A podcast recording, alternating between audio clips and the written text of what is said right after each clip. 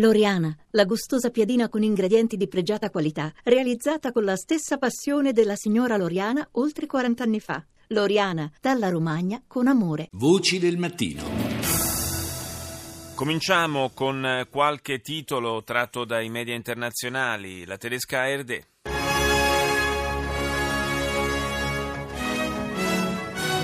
Meine Damen und Herren, willkommen zur Tagesschau.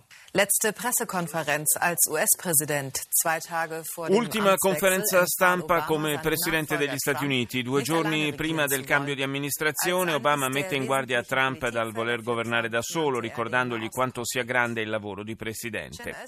La perizia psichiatrica ha ritenuto Beate Scepe imputabile per i capi di accusa iscritti. Scepe è l'unica superstite della cellula neonazista NSU, attiva tra il 2000 e il 2010 in Germania, e cellula alla quale vengono attribuiti 10 omicidi.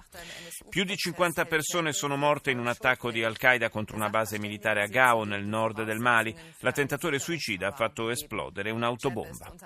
Andiamo negli Stati Uniti, NBC.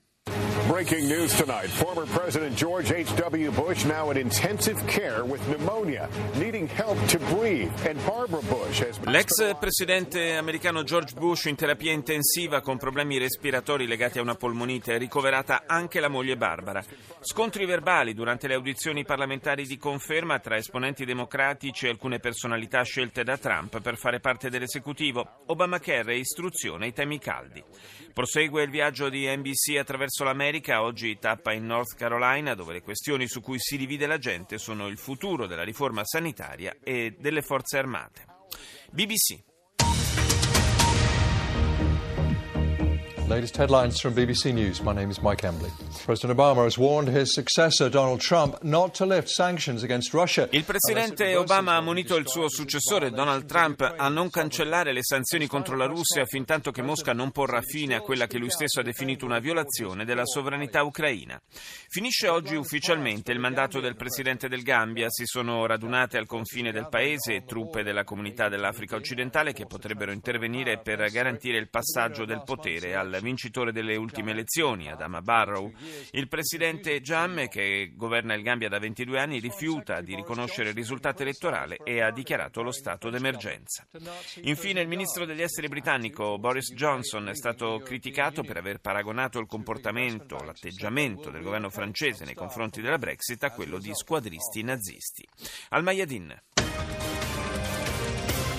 هنالك سياسة عنصرية يقودها نتنياهو في هذه المرحلة Ucciso un palestinese e distrutte diverse case a Uma all'Iran, anche un poliziotto israeliano ha perso la vita negli scontri a fuoco. Mosca annuncia eh, raid condivisi con la Turchia sulla città siriana di Al-Bab con il consenso di Damasco. Il ministro degli esteri iraniano Zarif auspica una cooperazione con l'Arabia Saudita per la soluzione del conflitto siriano. Intanto il capo della diplomazia russa Lavrov saluta la decisione del movimento armato Jaish al-Islam di partecipare ai colloqui di Astana. La polizia reprime manifestazioni di protesta in Bahrain e chiudiamo questa prima parte della rassegna con l'irlandese RTE. Obama talks Trump, Russia, Israel, and democracy in his final news conference as US president. Obama parla di Trump, Israele e democrazia nella sua ultima conferenza stampa da Presidente degli Stati Uniti. Al suo successore dice il lavoro di Presidente è così grande che non lo si può fare da soli. Obama ha anche reso omaggio ai giornalisti, grazie a voi sono stato un Presidente migliore, ha detto. George Bush Senior ricoverato in ospedale a Houston, l'ex Presidente americano 92enne in terapia intensiva a causa di una polmonite, ricoverata anche la moglie Barbara. La NASA e l'Agenzia federale americana per la meteorologia confermano la crescita del riscaldamento globale. Il 2016 è stato l'anno più caldo mai registrato e si tratta del terzo consecutivo anno record. E infine crescita del populismo in Russia, le due grandi sfide per l'Europa, se ne è parlato a Davos nella seconda giornata del World Economic Forum.